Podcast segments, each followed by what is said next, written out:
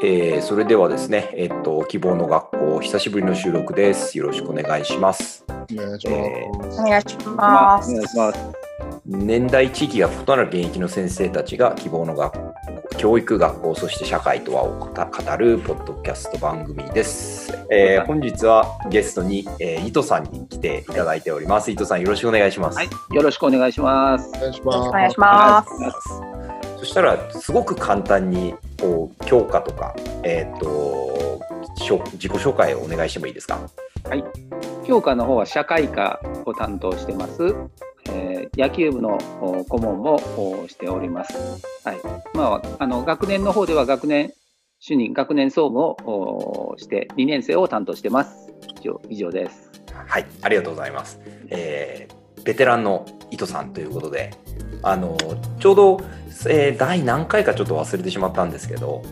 学級通信がすごいというですねことであのぜひあのお話を伺いたいということで、えー、今回はゲストで、はい、あのお招きいたしました。はいなので、ちょっとまたおいおい、えっと、学級通信だったりとか、えー、いろいろ話を聞いていきたいなとえー、思いますのでよろしくお願いします。はい、こちらこそよろしくお願いします。はい、えー、それじゃあですね、あの結構久しぶりの収録なのでちょっと漢字忘れちゃったんですけど、一個どうしても話を先ほどちょっとここであの話もしてたんですけど、取り上げておきたいニュースがあったんですけど、ぜひサルさん、伊藤さんのいろいろこう意見も聞きたいなと思ったんですが、あの昨日か今日ぐらいでしたっけ？えー、っとあの35人学級になりますよっていうのをニュースとして出てましたけども40年の悲願だってなってましたけどこれってやっぱりもうずっとですよね？ずっと言われてましたよね？言われてましたね。ずっと言われてました、うん、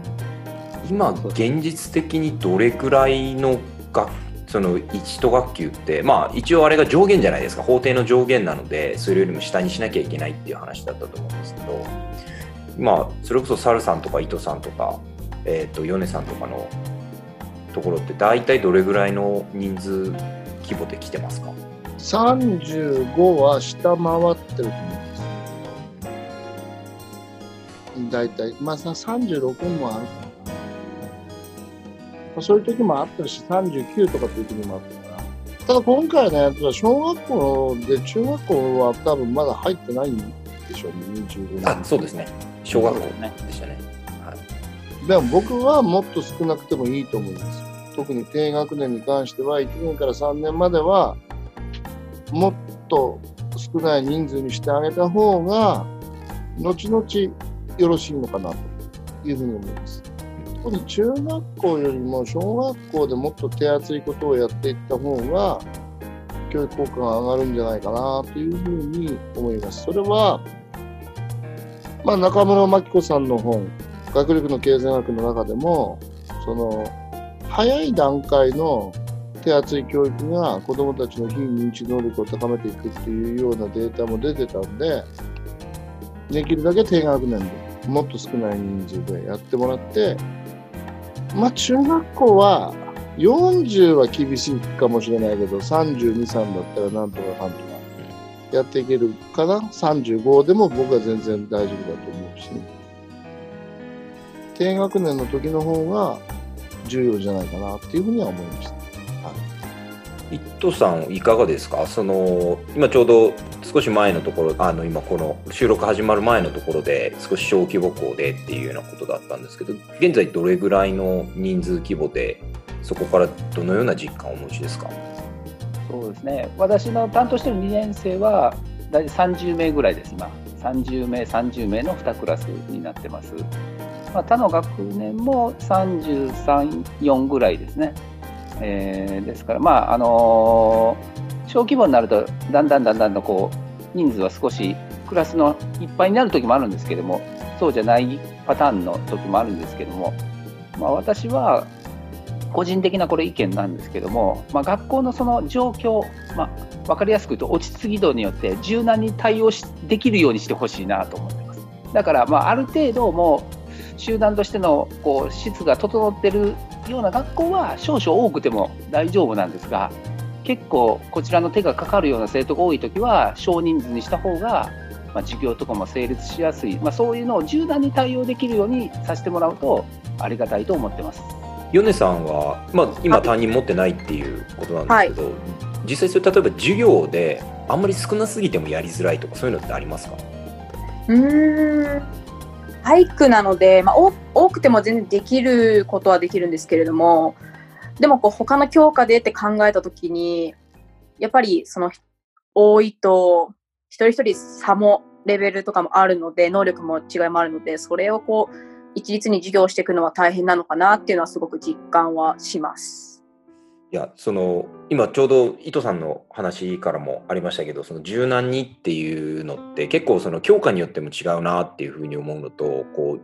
なんでなんでしょうねこう柔軟なシステムってやっぱり難しいけどすごく大切じゃないですか。でちょちょっと変わるかもしれないんですけどあの私のあの大学院の時の私英語科なんですけど英語科のその師匠が、えっと、中学校のカリキュラムを自由にいじっていいんだったら中1に週6時間やって、中2に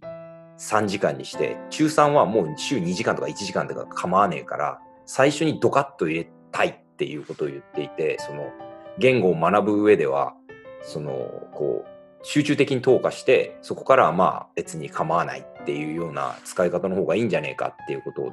あ確かになっての思ってたことはあったんですけど、その、こう柔軟なシステムを組むっていうのは、いやね、これはね、まあ、あの、今、その、ヒルさんが言ってたのは、教科教育法にも関係あると思うね。例えば、その、に、えっ、ー、と、教員の数がなくても、週6時間の授業ってできないわけじゃない。モジュールと言われるものを組み替えて、えっ、ー、と、25分の OB を作っちゃうとかっていうふうにすればいいいいわけね。だから、それを週6に持ってくるとかっていうのは、全然難しいことじゃない。ただまあ人が足りないとなかなかできないかもしれないけど、それはまあ教科教育法上の問題だと思う。この、その、うんと少人数学級っていうのは、まあ一番の問題は、その、子供の持ってる特性に合わせて、子供を前向きに主体的にものを学んでいくように育てることができるか。またその、社会適応性、まあ、いわゆる非認知能力とかって言われるものをどこまで高めることができるかって言ったときに、大きい人数だとそれはすごく手間、あの、やりづらいっていうか、まあ実質難しいですよね。だから子供の頃であればあるほど、例えば幼稚園の先生がえー、1人持つ数を15人にするとか小学校3年生まではもう最高20人学級だとかっていうのでやっていけば、まあ、後々あの30人であろうと35人であろうと、まあ、あんまり変わらない結果になっていくんじゃないかなっていうふうに思います。でもそれが柔軟にできないってことは一つは、まあ、まずお金がない。教育予算というものがない。で、それから、その、ともう一個は、地方自治体が独自に教員を採用できるほどのこの財財源がない。だからそれが柔軟にできない。でもし余分な人材をもっともっと出すっていうんだったら、どうなんだろうな。これは僕そこに入ったことがないかわからないんだけれども、例えば、うんと、県教育委員会っていうのがあってその下にあの事務所があって、まあ、区域に分かれていてそこのの先生たちがそこに行ってるわけですよね教育事務所単位で。そういうにあとはまあ自然の家とかなんとかの家とかっていうところの社会社会教育の中にも先生たちが発見しちゃうでそういうものを、まあ、全部取っ払っちゃってあの研究医と地教医しかない中で何とかやれって言ったときに、まあ、多少なりとも先生の数は出てくるかもしれないし、あとは公公公立高校の整理統廃合をすると、まあ、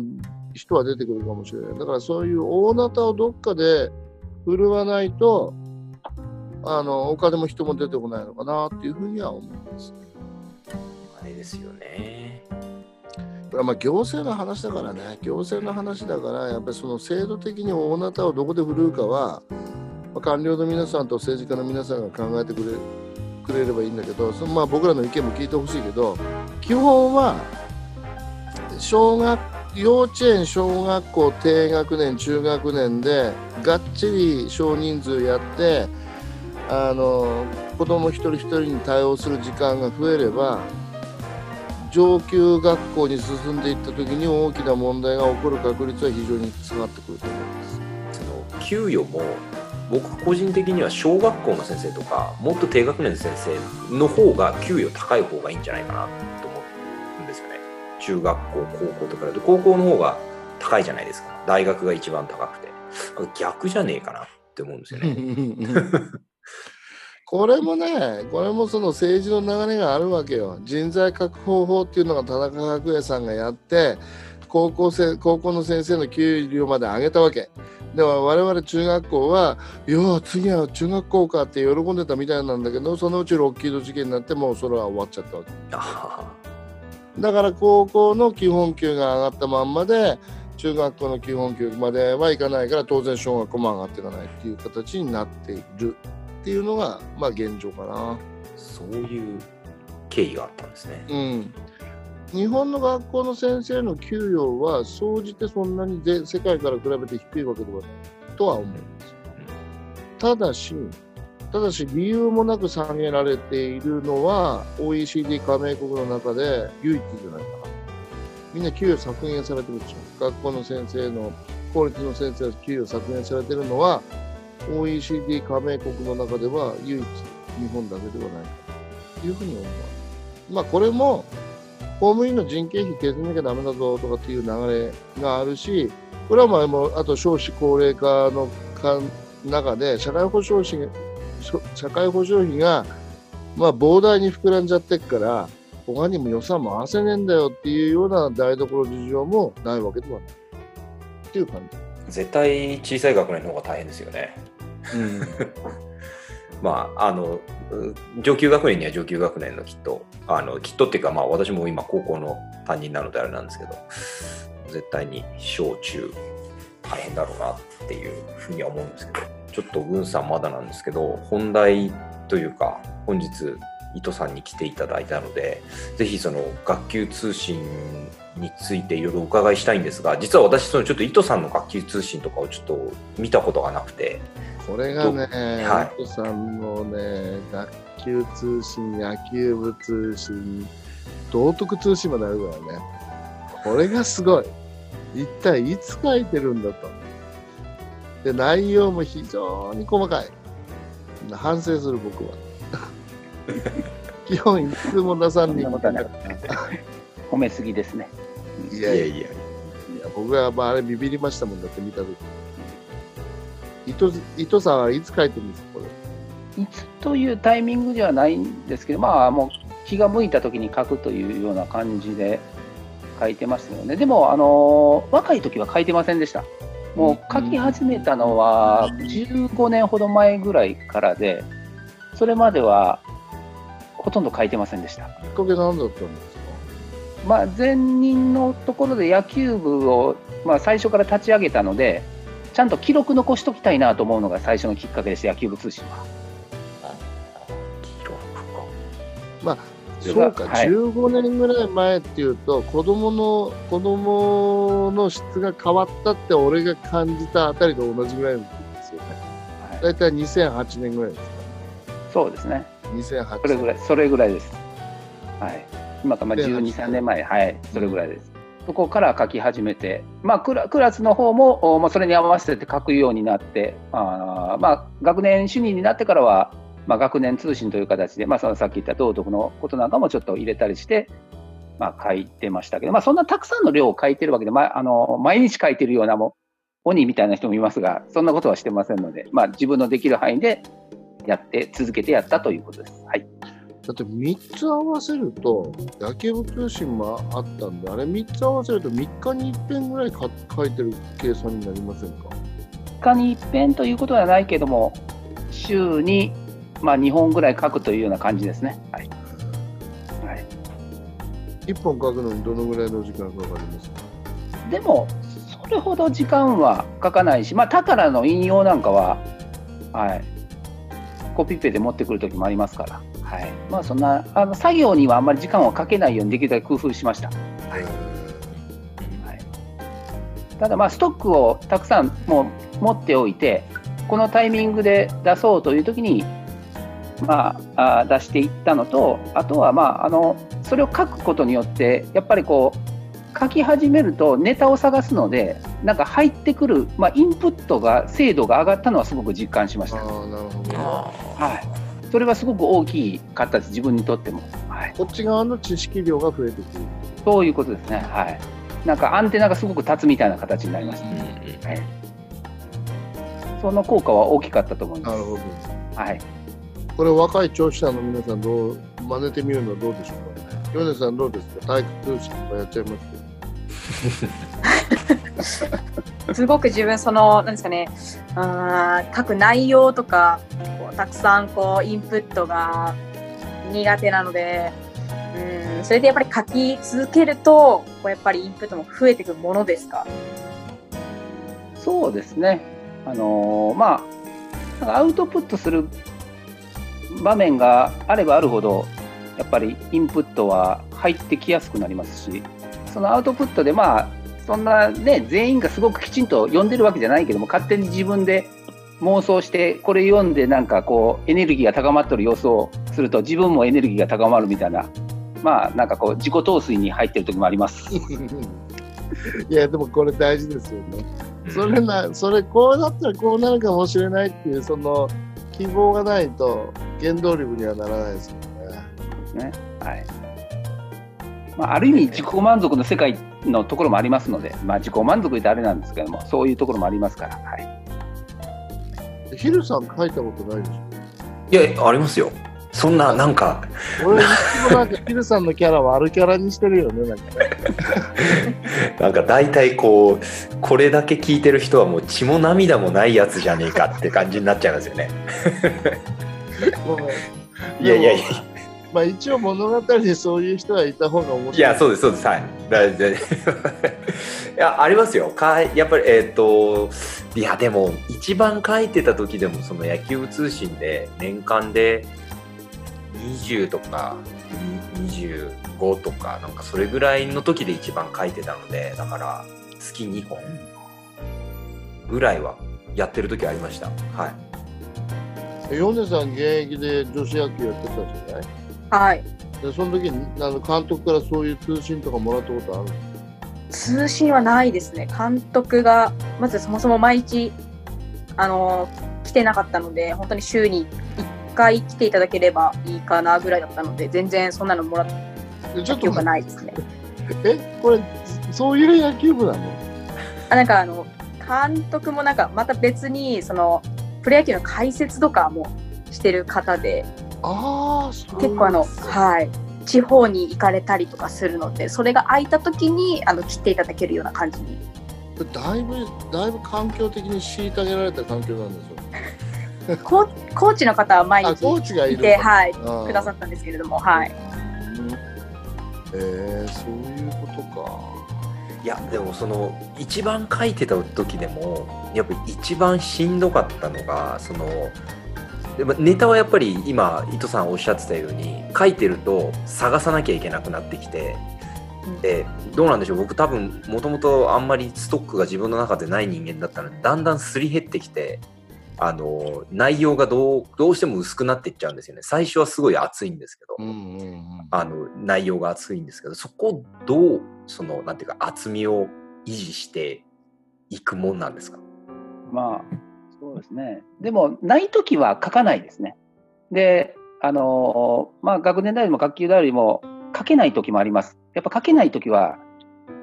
クラスの調子が悪かったりする時ですし自分の心の状態も悪い時なんではい。まあ、野球部としてもなんかうまくいってない。やっぱりうまくいってないことはあんまり書いたりしないので、うん、まあ、基本的に文字に残すことは、プラスのことしか基本的に書かないようにしてるので、まあ、なんかあのマイナスのことを言わなあかんときはもう口頭で言いますし、はい。もう、ああかんときはもう無理して書いたらいいものは残らないので、うん、まあ、それはちょっと、まあ、心がけてるとか自然とそうして、そうなってました。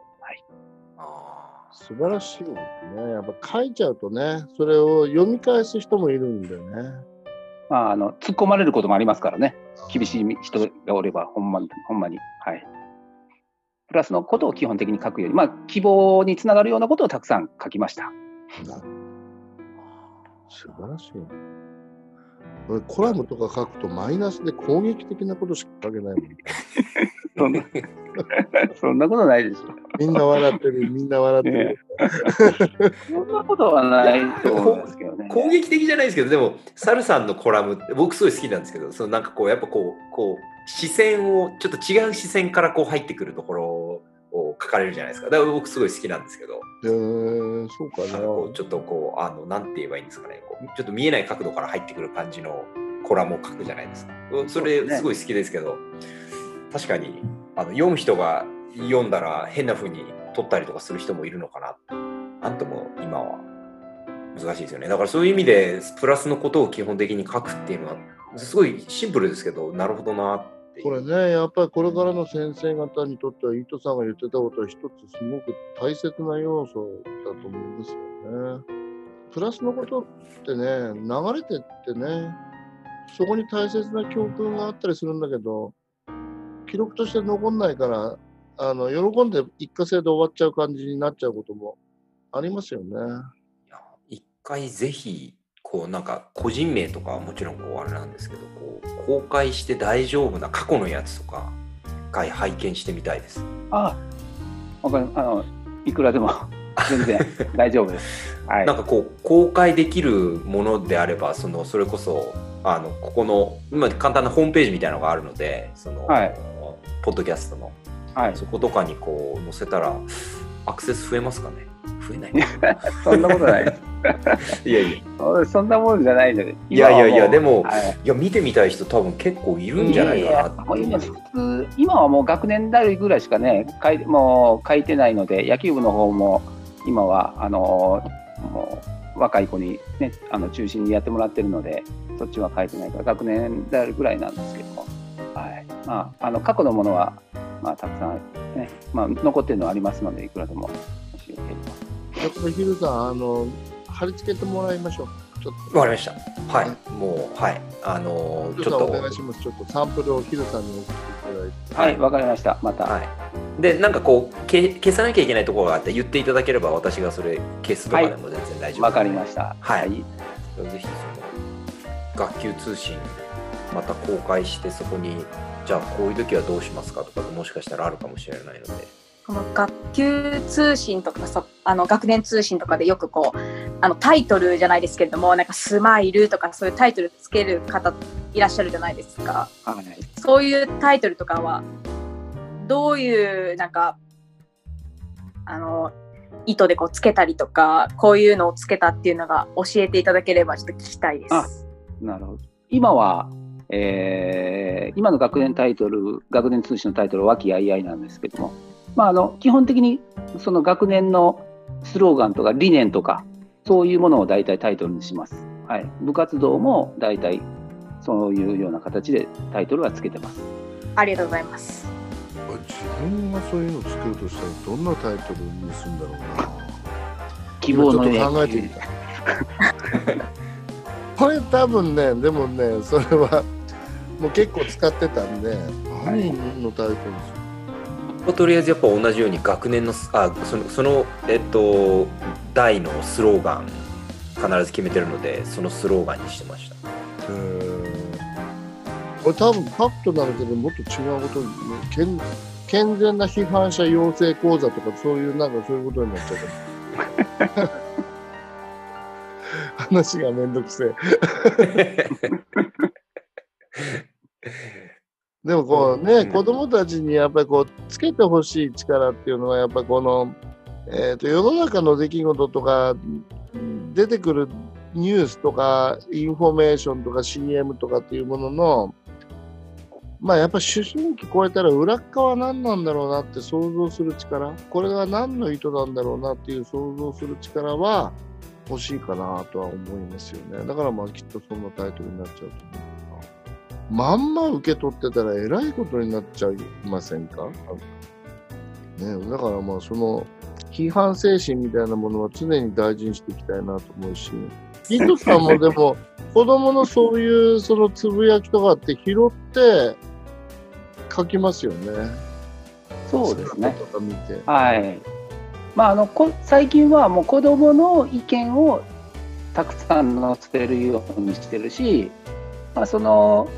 なんかまあ大人とか教師が喜ぶようなそのそういう意見はあまり載せずになんかこう子ども独特のし視点であるとか、うんまあ、あのあこれは面白い見方やなというのをできるだけこう載せて、まあ、言うたらそれは他の生徒も見るし、まあまあね、きちんと渡さない子もいるけども他の保護者も見るし他の先生方も見るのでそういうまあシェアする場にも、まあ、こう狙いの一つとして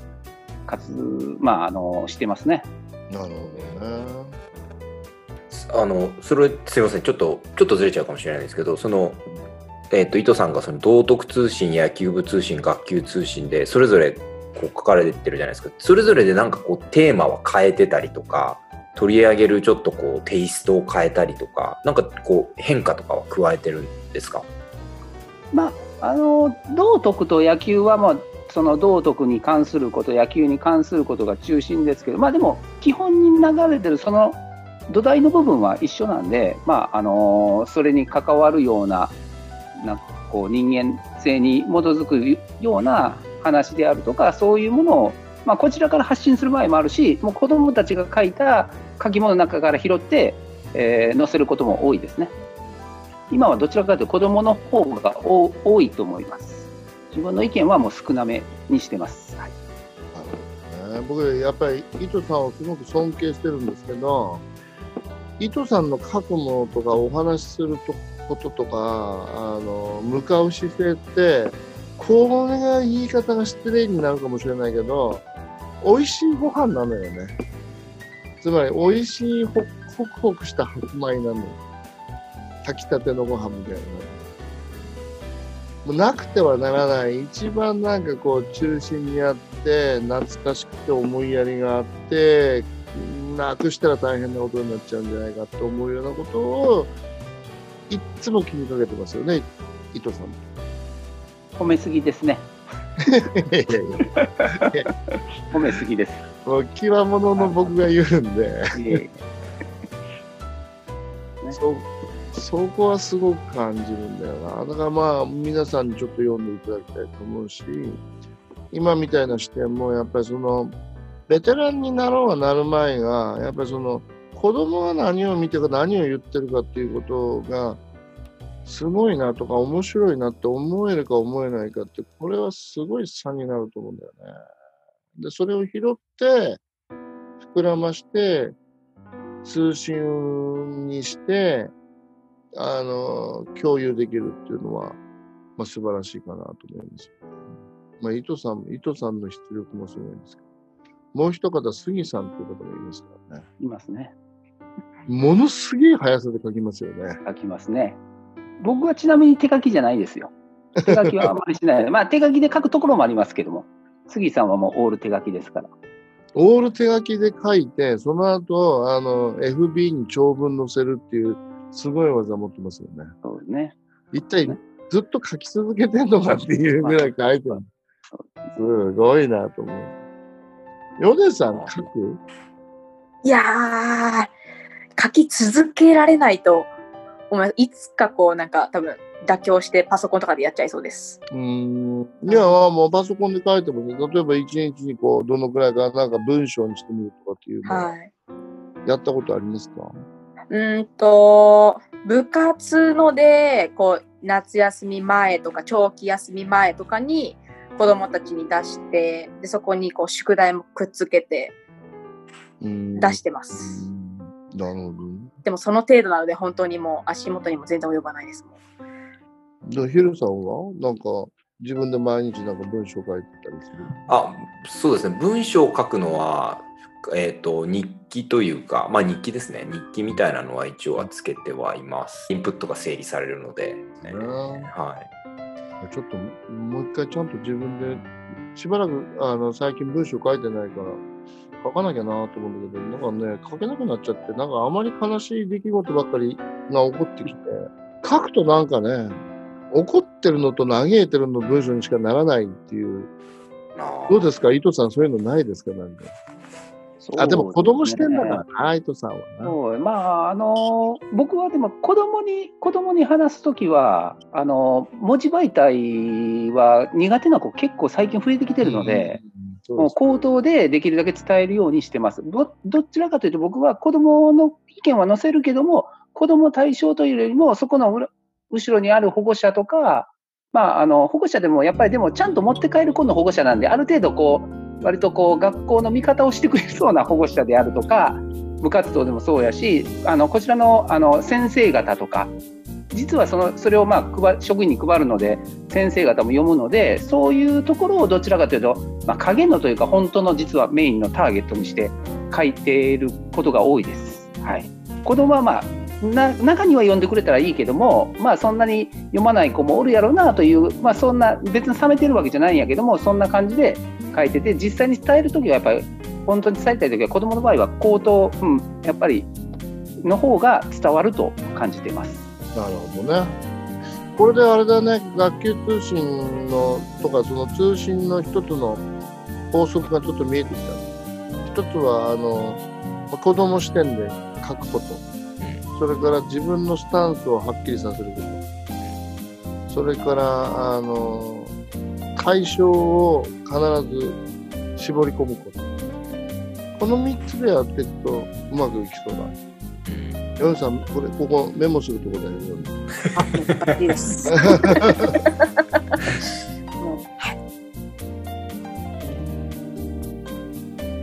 エピソード内にもありました、えー、糸さんの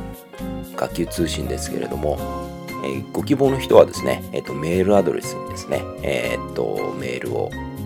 学級通信希望というような形で記入していただいて、えーと、送っていただければ、えー、と詰め合わせとして添付ファイルでお送りしたいと思いますので、えー、とメールお待ちしてます。よろしくお願いします。